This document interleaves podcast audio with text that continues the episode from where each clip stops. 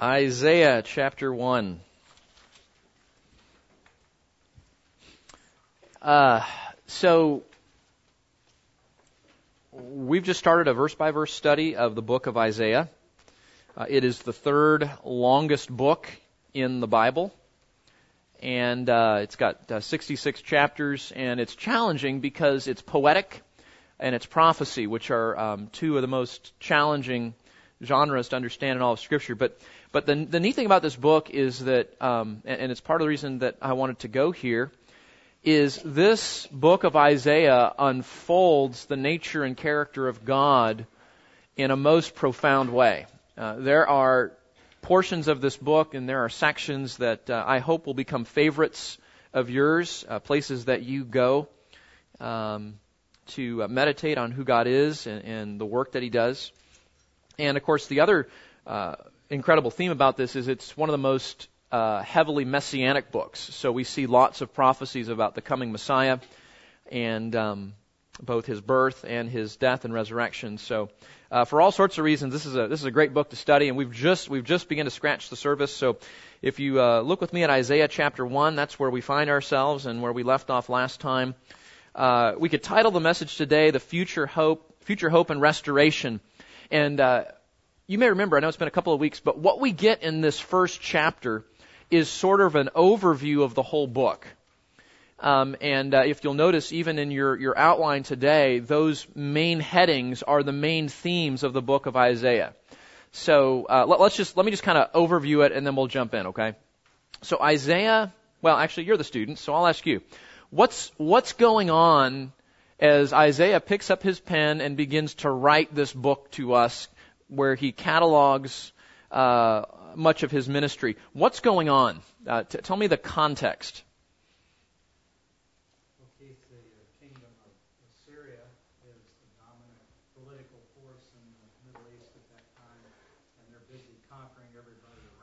That's right. And uh, Isaiah's down in Jerusalem, so right now the northern kingdom is under assault. That's correct. Right. That drove a lot of the actions of the, of the nation of Israel. That's exactly right. Thank right, right on. So you'll remember that the nation of Israel, after Solomon's rule, started a civil war that eventually divided the country into two parts, a northern kingdom and a southern kingdom. And both of those kingdoms were struggling with idolatry and disobedience. They were not following God, and God brought the prophets to call them back, to call them to repentance and to turning back to the Lord. The northern kingdom failed to repent, and God had threatened uh, the judgment of bringing a foreign country in to destroy a large part of their city and to take many of their people back to that nation into captivity. So as, as we parachute into Isaiah, we realize that that's already happened for the northern kingdom. So they are already under Assyrian rule. In fact, th- this is re- really interesting. Um, so this map here, if you look at the yellow line, the yellow line plots the kingdom of Assyria. And you realize that they, they were the superpower of the day. They, they own and run and dominate most of the Middle East, as we can see it here. Now, what's interesting is there's a little section right here, this little dotted line, and that little dotted section there, uh, let me come over here to the the cheap seats here, and we'll. Um, so this little dotted line right here, you'll notice that represents an area that hasn't been conquered yet.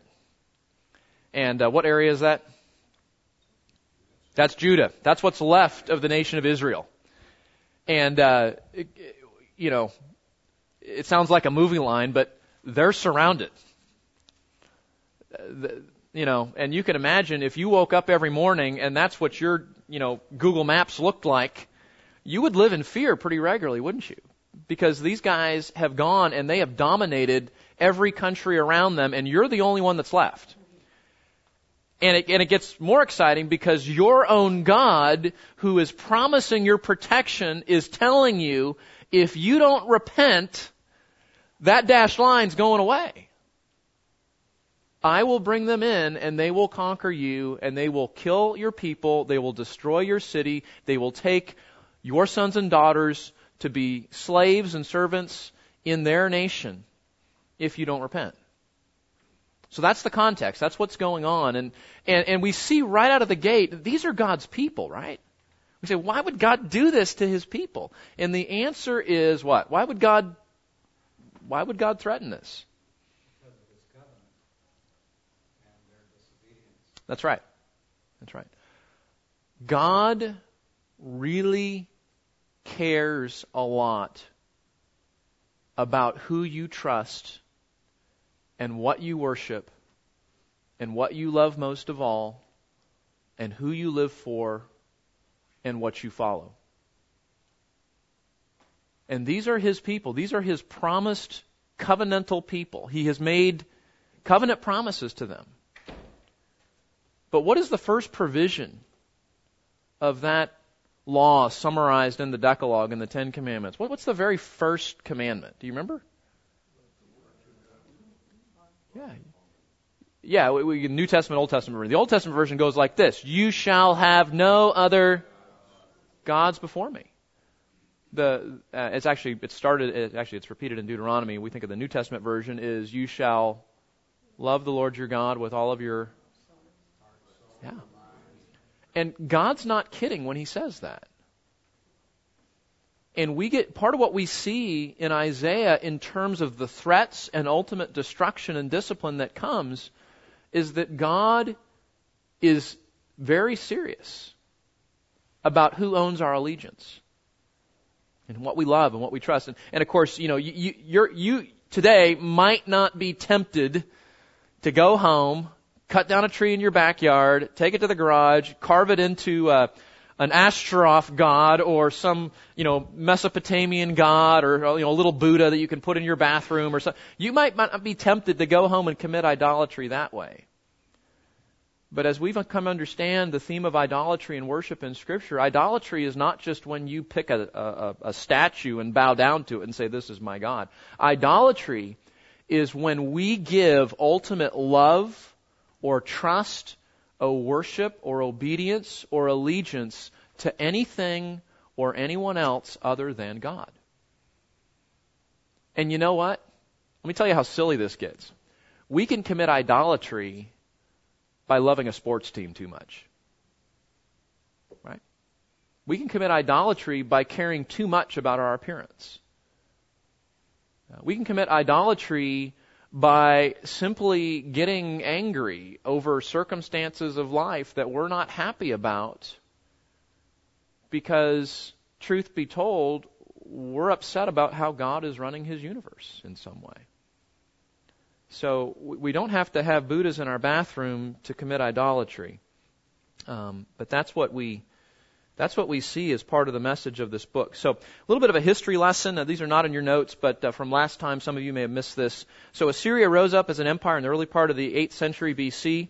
722, uh, that, that's a red letter year uh, in your Bible history. So if you don't know 722, uh, mark that down, commit that to memory. That's the year that the Assyrians captured the northern kingdom of Israel, which sometimes we call that Samaria, the region Samaria. And this led to the collapse of the northern kingdom as the people living there were taken off to exile in Assyria. You can read that in the historic book of 2 Kings, verse 18, describes the narrative uh, behind that event. Now, the southern kingdom of Judah initially sided with the Assyrian, with, with Assyria under bad leadership, and Dave alluded to that. Uh, these alliances that um, the southern kingdom were making. Now, now,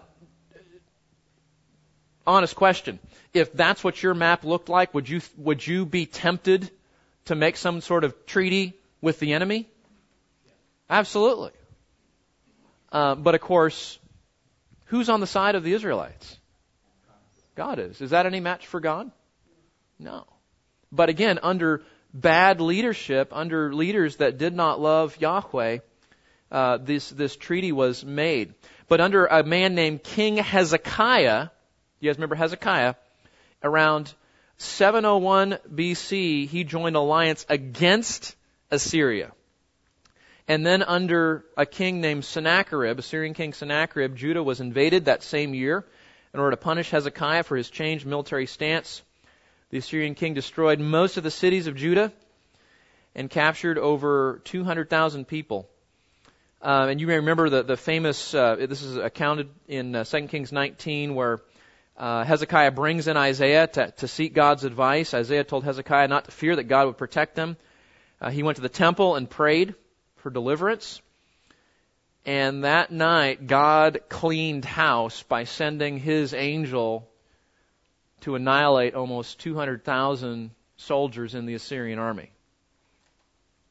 Okay, so that's the history behind the book of Isaiah. So when, when we come to Isaiah, uh, as it says there in chapter 1, verse 1, Isaiah saw this prophecy during the reigns of four Israelite kings in the southern kingdom Uzziah, Jotham, Ahaz, and Hezekiah. So those initial kings were not good kings, and that's where we've got this political alliance. That's partially why Assyria is not taking over at that point. That's that's why they're allowing Israel to coexist without just taking over their uh, their situation. Uh, interestingly, uh, Sennacherib's own sons ended up murdering him that same night. Um, or uh, not the same night. It was uh, um, shortly after. It was not uh, not the exact same night. Um, okay, so the Lord spared Jerusalem, keeping a remnant of people for himself, and not destroying all of Judah like Sodom and Gomorrah were completely destroyed. So if you look back at chapter 1, notice, notice chapter 1 verse 7. Listen to the description. Your land is desolate, your cities are burned with fire, your fields, strangers are devouring them in your presence. It is desolation as overthrown by strangers. The daughter of Zion is left like a shelter in a vineyard, like a watchman's hut in a cucumber field, like a besieged city. You say, why is the city in that condition? It's in that condition because of that first raid that came. And then Isaiah intervenes, Hezekiah prays, God comes and protects and destroys, and so now they're looking at the land going, what do we do next? And notice verse 8, or excuse me, verse 9, unless the Lord of hosts had left us a few survivors, we would have been like Sodom and we, uh, we would be like Gomorrah. Um, you know how insulting that must have been to the Israelites to hear them compared to Sodom and Gomorrah? These pagan cities of old that were, uh, they, they were the preeminent example of God's judgment on humanity. And, and God says through Isaiah, my people are being just like them. Okay, so let's jump in here now and let's just kind of unpack uh, this first chapter. This first chapter, uh, as I said, sort of unfolds the themes of the whole book. So we'll see the whole book in miniature in this first chapter. So, chapter 1, verse 2. Listen, O heavens, and hear, O earth, for the Lord speaks. Sons I have reared and brought up, but they have revolted against me. An ox knows its owner, and a donkey its master's manger. But Israel does not know, my people do not understand.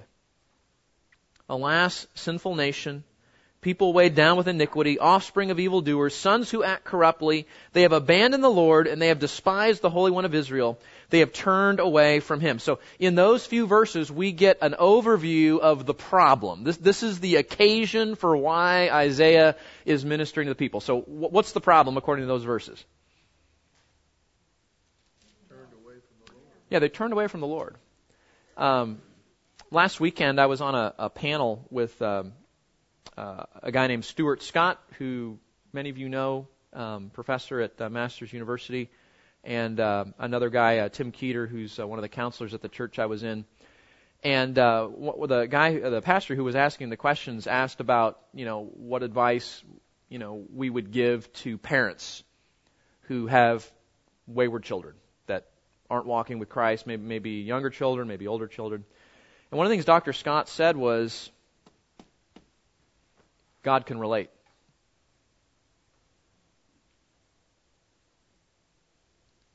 Sons I have reared and brought up, but they have revolted against me. Sons, verse 4, who act corruptly. They have abandoned the Lord. They have despised the Holy One of Israel. They have turned away from him. And you know, this is not the, the main point of what Isaiah is getting at, but you know, when we think about Jesus being a sympathetic high priest who understands our weaknesses, uh, we might be tempted to think even God can't relate to this situation. But here's a here's a, a very specific example of God saying that He has experiential experiential knowledge of what it's like when children don't follow after him. So that's the problem. They, they have abandoned the Lord. They've despised the Holy One. Uh, and these are, of course, God's people whom He loves. And, uh, and they're rebelling. Now, notice in the second section here, and this is review, we're, we're getting up to our verses where we stopped last time. Look at verses 5 to 9. God, God is not just like, okay, I'm going to destroy you. Um, look at what he's been doing. verse 5. Where will you be stricken again as you continue in your rebellion? The whole head is sick, and the whole heart is faint, from the sole of the foot even to the head. There is nothing sound in it, only bruises, welts, raw wounds, not pressed out or bandaged, nor softened with oil. And then the verses we looked at about the land being desolate. What's going on? What is God doing to where this would be the description of his people?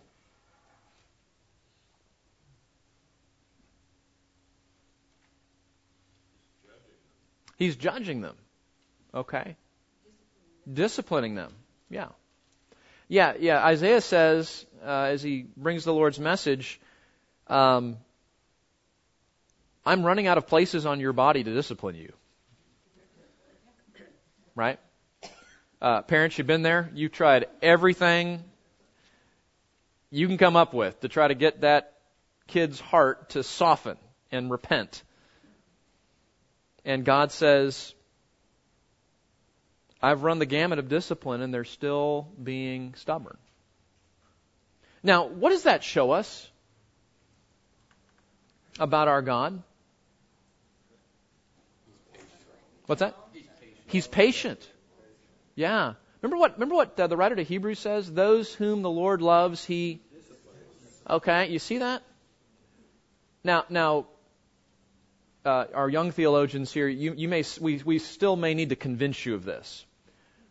But discipline, when it is biblical and godly, not abusive or horrible, but, when it is done biblically, is actually an act of love that a parent expresses to their children.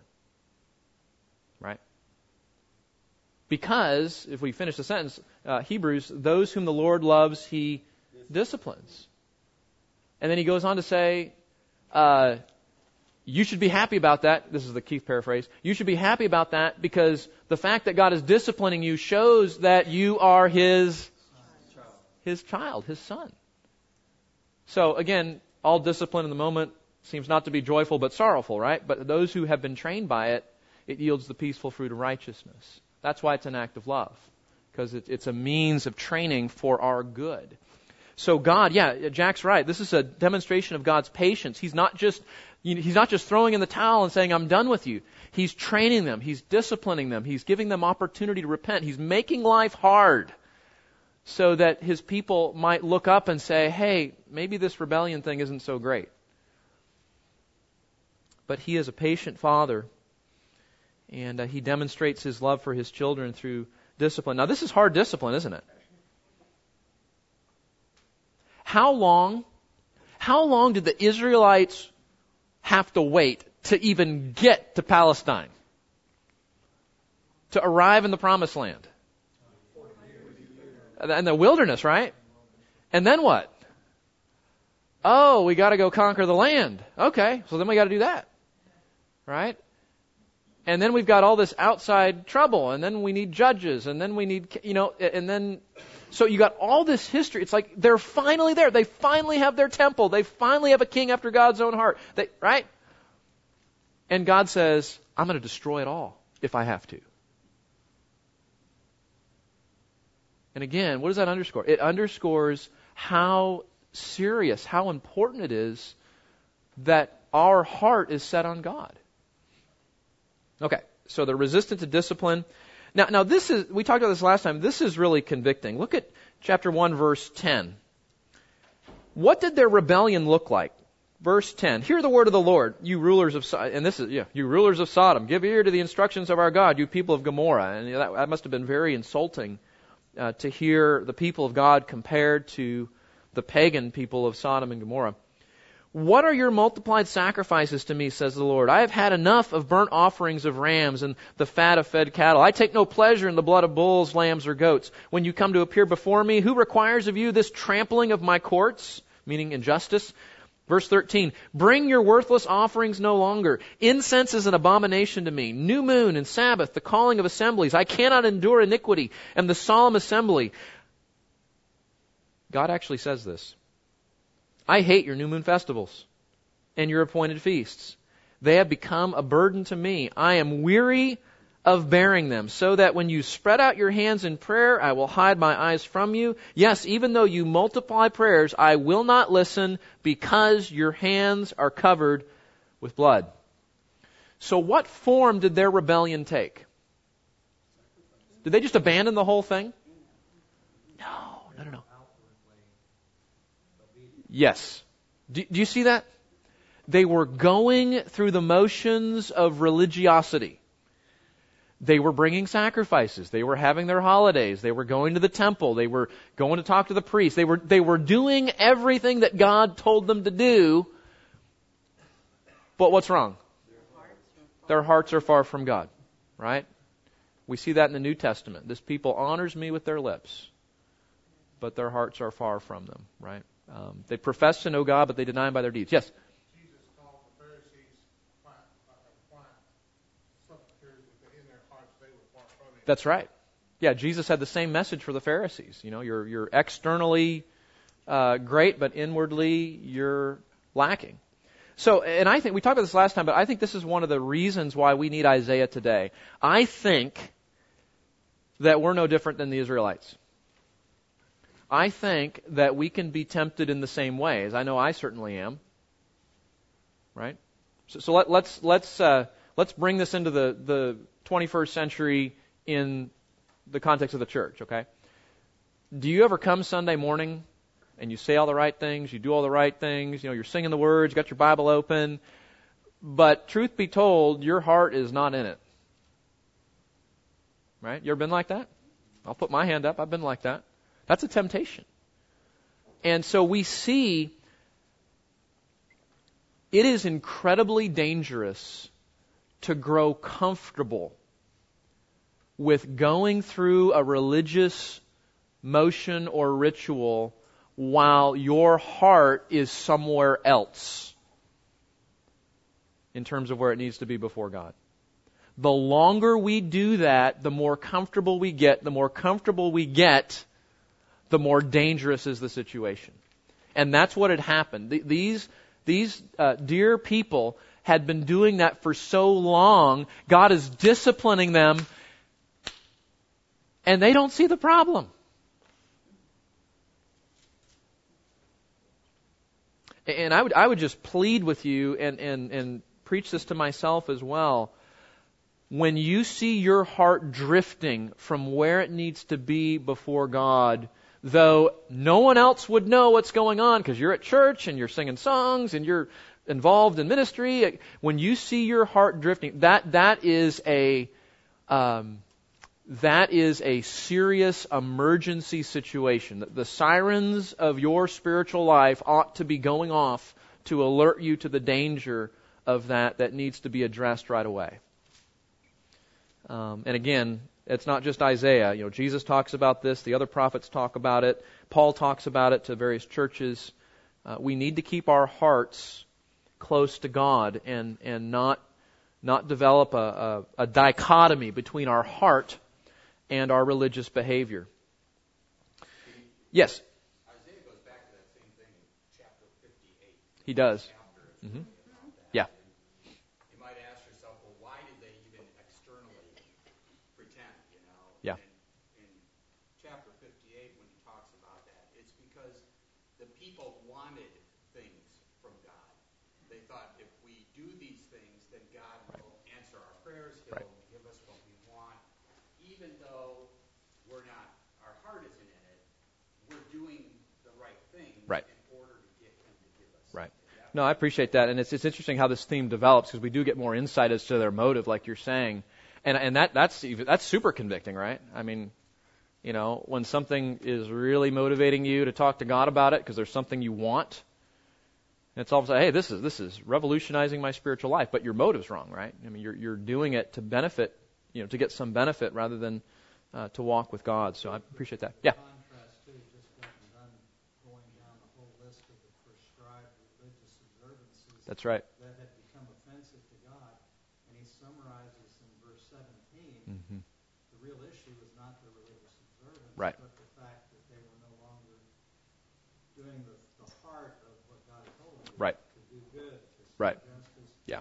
to defend the fatherless and the widow. That comes up in Isaiah, Isaiah several It does. Yeah. places. So that was obviously a prevalent problem in that society. Right. Yeah. Yeah. And we'll see that. You're right. You'll see that just a few verses down. That's right. Yeah. Yeah. Yeah. That's right. You know, in many ways, um, Isaiah's message, at least on that point, parallels Amos, who whose whole book is about injustice. And um, you know, we talked last time about you know issues of in, issues of injustice in our time and day uh, today, and and how our faith in God ought to impact how we think about those those situations. So, yeah, that's right. He does. Yeah, pure and undefiled religion. That's right. So, is there hope for? I mean, God is saying basically, I hate everything that you're doing, even though I told you to do those things, because their heart is not in it, because there are these other issues uh, that are much more important than the religious rituals. And um, and so we, we get this this description of what is really repentance in 16 and 17. And again, we won't go into this too much detail because we looked at it last time. But what does he say? He says, "Is there hope? Your hands are covered with blood. I hate what you're doing. You know, judgment is coming. There's hope, right? Verse 16, wash yourselves, make yourself clean. Remove the evil of your deeds from my sight. Cease to do evil. Learn to do good. And here's the, the verse that uh, Dave referenced. Seek justice, reprove the ruthless, defend the orphan, plead for the widow. Those are actions of righteousness that demonstrate a heart that is in the right spot. And it's interesting. Notice the difference. Both verse 17 and verses 11 to 15 describe actions that God told the people to do, right? God told them to bring sacrifices. He told them to pray. He told them to go to the temple, just like He told them to seek justice and do good. But here's the difference. Here's the difference. Verse 17 represents what we might call spiritual fruit. That's the, the actual character, righteous pursuits that are the heart of what it means to walk with God. Whereas the, the, the sort of religious underpin, underpinnings, the, the sacrifices, the holidays, the new moon sacrifices, the, the bringing of bulls and lambs and goats, those are only honoring to God insofar as the heart is set on righteousness and trust, the way that 17 describes it. And here's the crazy thing. He calls them to repentance. But even as he's calling them to repentance, he says in verse 18, you only have one hope. There's only one hope in this, and this is what we call the gospel according to Isaiah. Verse 18, Come now, let us reason together, says the Lord. Though your sins are as scarlet, they will be made white as snow. Though they are red like crimson, they will be like wool. And uh, that's, that's the gospel. That, that's a gospel verse saying, God is able to act to cleanse you and help you in your predicament. You see that? God is saying, your only hope is if I act to forgive you and cleanse you. And as they turn to Him, verse really 16 and 17 describe the turning to God for help, but the real, the real hope is not in the repentance alone. The real hope is in what God will do to cleanse them and forgive them in 18. I mentioned last time the, the description of this. So the word crimson in your Bible there actually refers to this little guy. Uh, it's a beetle uh, called the Kermes beetle. K E R M E S. M E S. K E R M E S.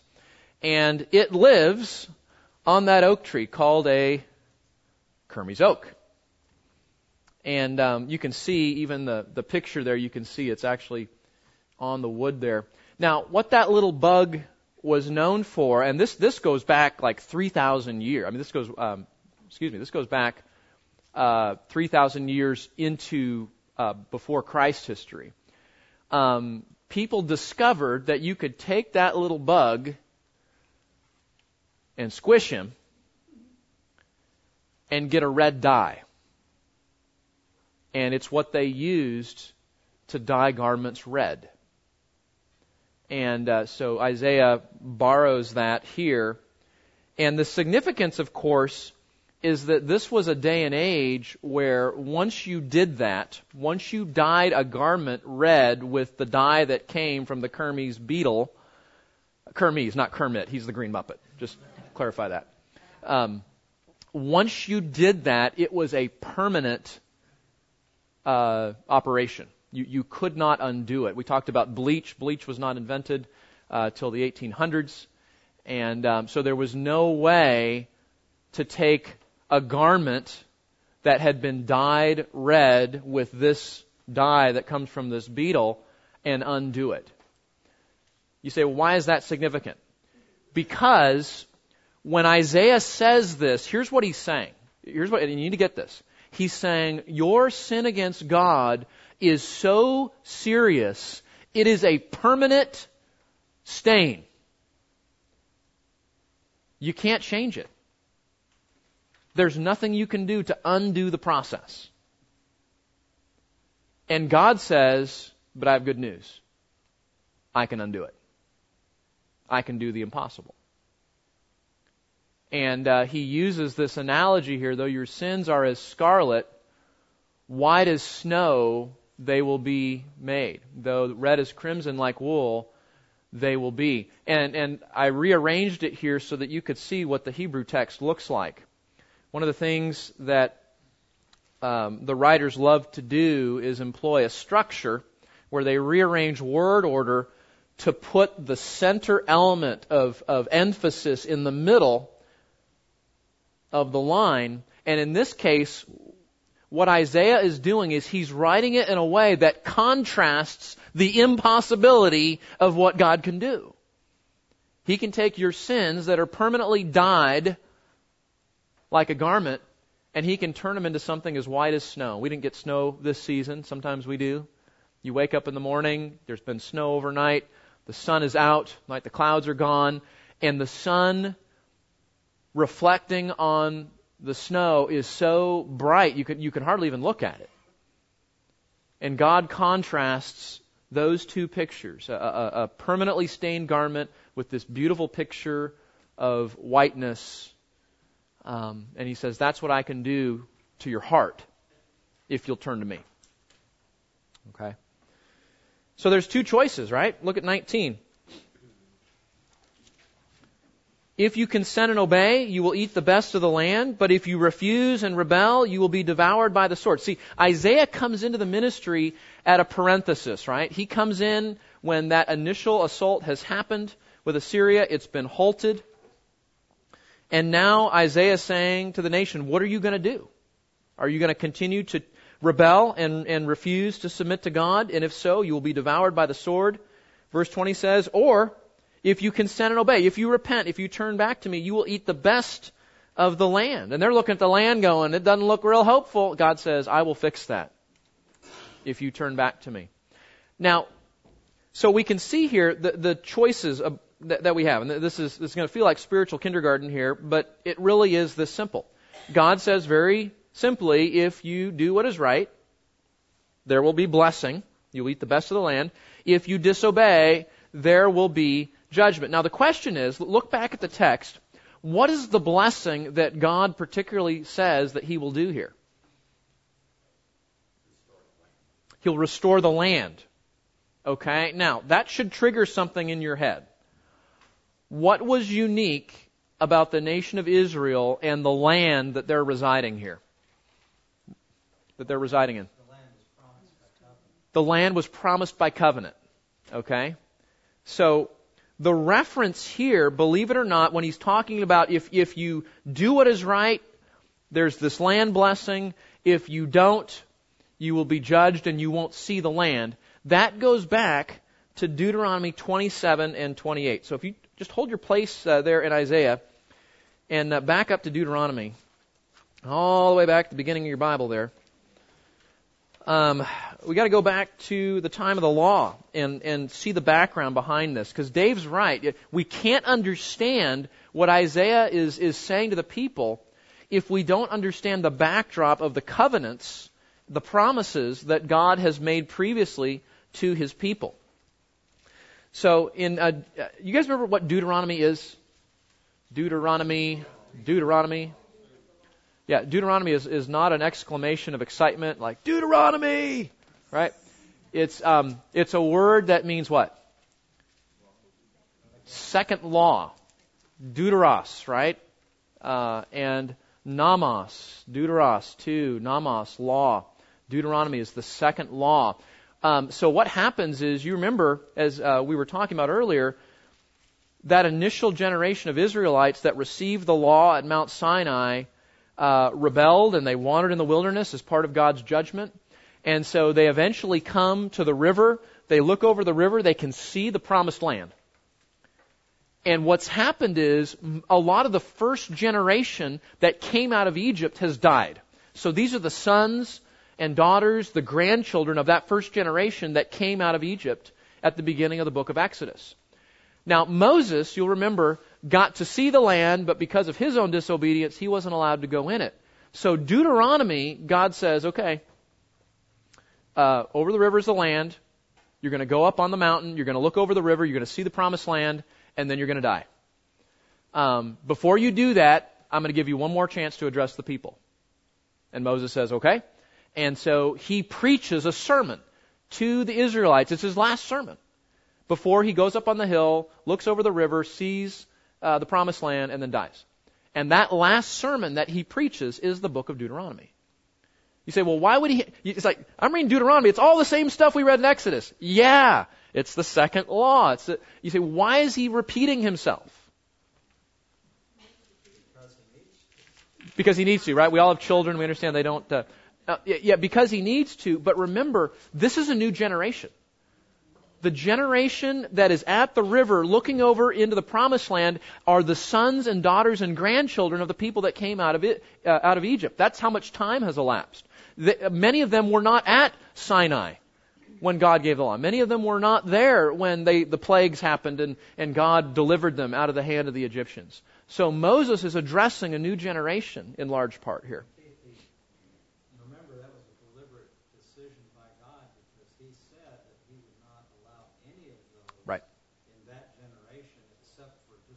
Right. Right. Those all, they had all died at the Lord's hand. That's right.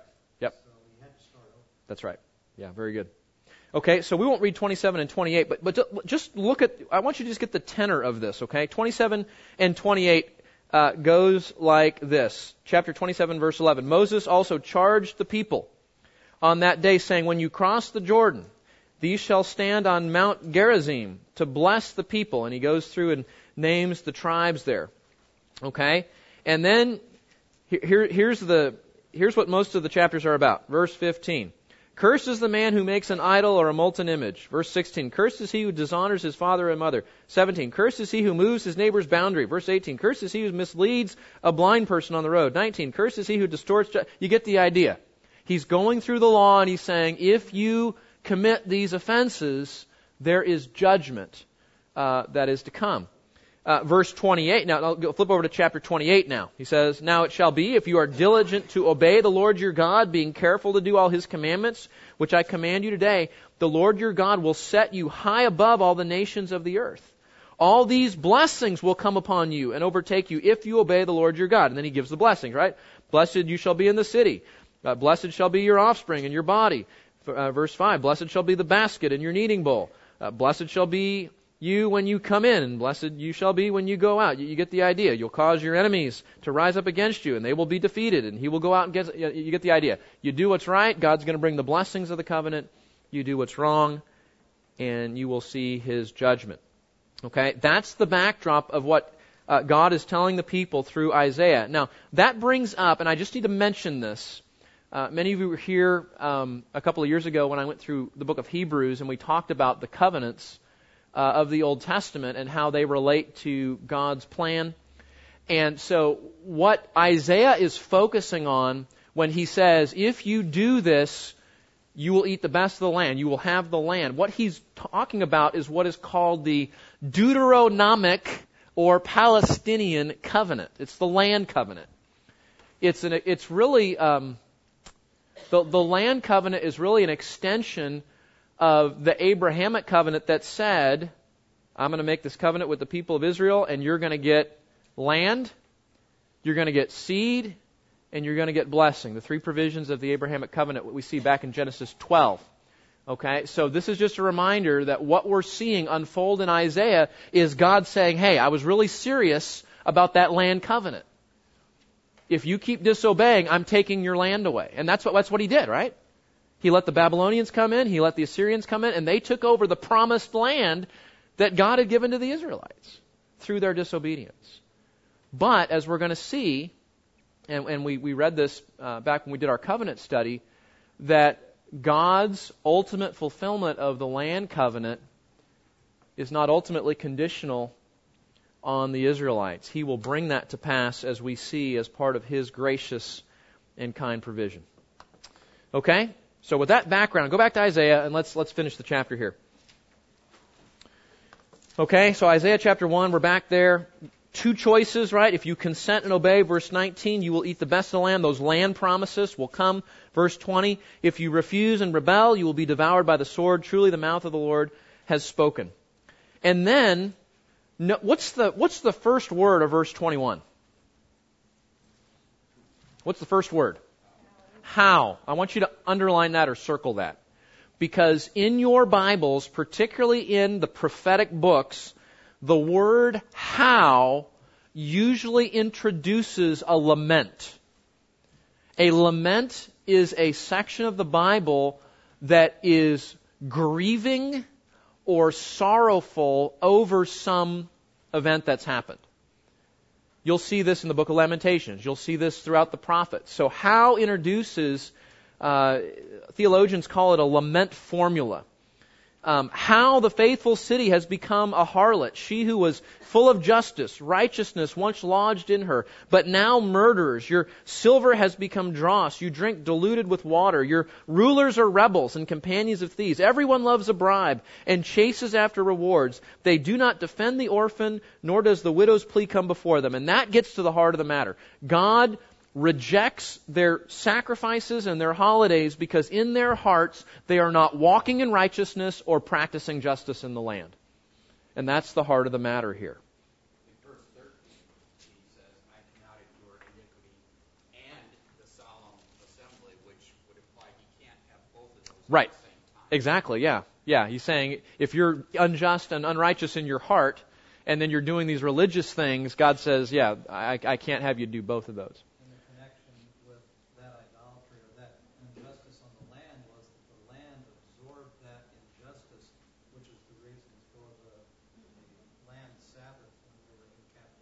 Yeah, that's true. Yeah, that's good. I'm sending you there for this long. So right. Right. Yeah, yeah, and that's part of the part of the the calculation of the timing of how far how long they would be away. That's right. Okay, so that that's what's going on. It's it's at the heart. It's a, it's their heart does not love and follow the Lord. Uh, they're walking in injustice and unrighteousness while going through the religious motions. And again, th- these are such good reminders for us in terms of uh, what is true and undefiled religion in the sight of our God, right? According to James. Okay, so here, here we go.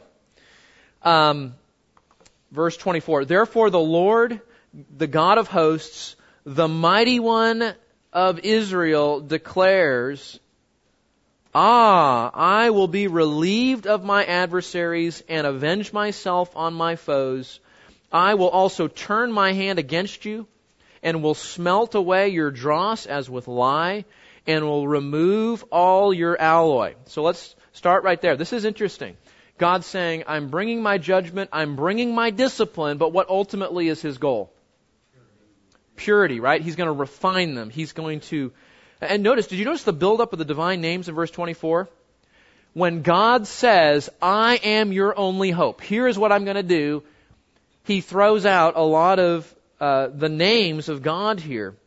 Uh, the Lord, uh, God. No, actually, actually, it's the Lord God of hosts. So we have two phrases there. The word Lord is Adonai, Master. God of hosts is a different title. Mighty One of Israel. God is piling up these names saying, I and I alone are the only hope you have. And here's what I'm going to do. He's not just going to bring affliction. What is he going to do?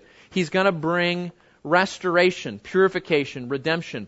The reference to lye there is interesting. If, uh, those of you that are that are science people, um, fascinating study on lye and what it is today and what it used to be, and you know it, it can actually refer to two different chemicals today, but it actually referred to something different um, back in the ancient day. We don't actually know what chemical it was, but in Isaiah's time, it, w- it was a purification agent. It was a cleaning agent. So when God says here He's going to use it, what He's saying is, I'm going to I'm going to cleanse your heart like some chemicals that we use to bring purification to uh, various metals in that day. I will smelt away your dross. I will remove all your alloy. I will make you pure in heart, is what he's saying. Why will he do that? Look at, look at 26. Then I will restore your judges as at first, and your counselors as at the beginning, and after that you will be called the city of righteousness. A, what kind of city? That's what God is after. He's going to purify them. He's going to forgive them. He's going to change them to bring them back to where the nation of Israel, what was the purpose? What, what was, what was this people of God, and the nation of what, what was that supposed to serve? Why did God do that? They were a. Yeah. They were supposed to be a light to the world of who God is. God says, I'm going to fix that. I'm going to change it. I'm going to make it once again so that you are a faithful city that accomplishes the work of demonstrating to the world who God is.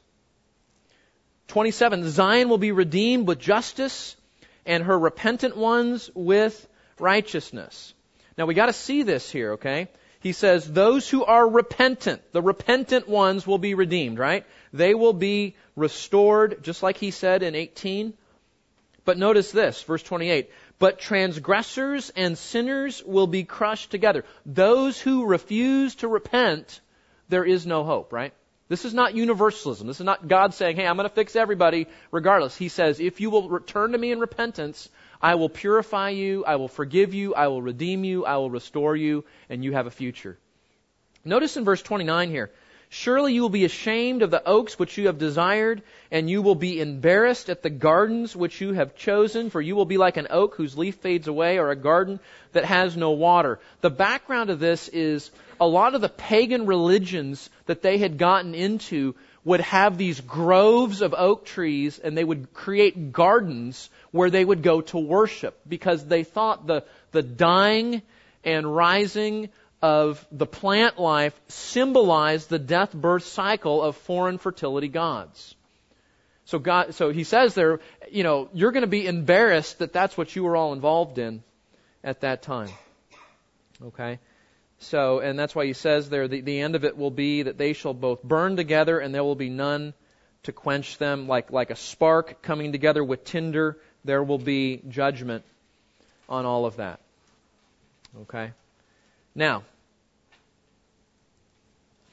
this is a book not just about history, not just about God's people. What's it a book about? It's about God, isn't it? Okay? Now, if you were paying attention, there were dozens of things that we learn about God and His work in just this one chapter. Okay? So let's just, let's just come up with a few of them, and then we'll call it a day, okay? What do we learn about God? Yes, Tony.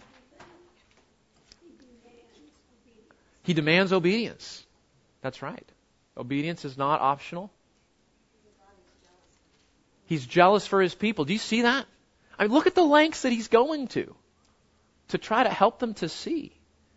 God is jealous for our worship, isn't he? Okay, very good. What else? He desires justice. He desires justice.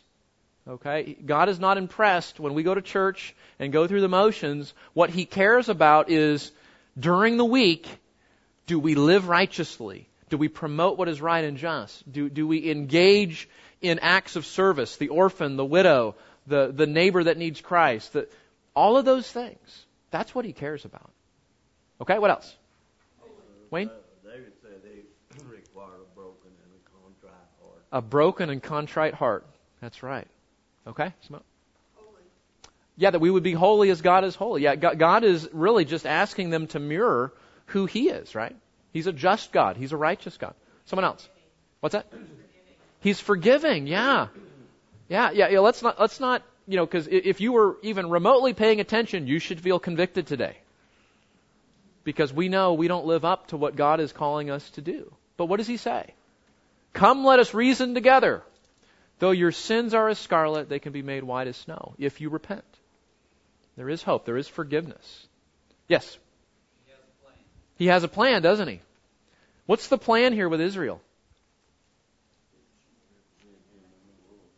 Yeah. Did you catch that? He's not throwing in the towel with his people. He says there's a future. There, there's a there's a coming restoration. In fact, when Pastor Terry gets to Romans 11, sometime in the future, um, we'll see this because Romans 11:1 says, "Has God abandoned His people?" What does Paul say? May it never be. And Isaiah is demonstrating the reality of what Paul says in Romans that God is not rejecting his people. There's always a remnant. There's always a, a contingency that will repent and God will forgive and he will restore. What else do you learn? He's faithful when we're not. Oh man, we, we just park it on that, can't we? Um, obviously there are some promises here, land promises and all that, but can we just, can we universalize that for a minute? God is always faithful to his promises, even when it doesn't seem like it. God will accomplish what he has told you he will. That's true when you're discouraged. That's true when things aren't going your way. That's true when it doesn't seem like God will provide. That's true when a crisis hits. It's true when you blew it for the 2.7 millionth time in the same thing, the same struggle, and you think there's no hope for me. Whatever, whatever the situation, God is faithful to his promises, and we can trust him. All right. Anything else? I like that it's always about the heart.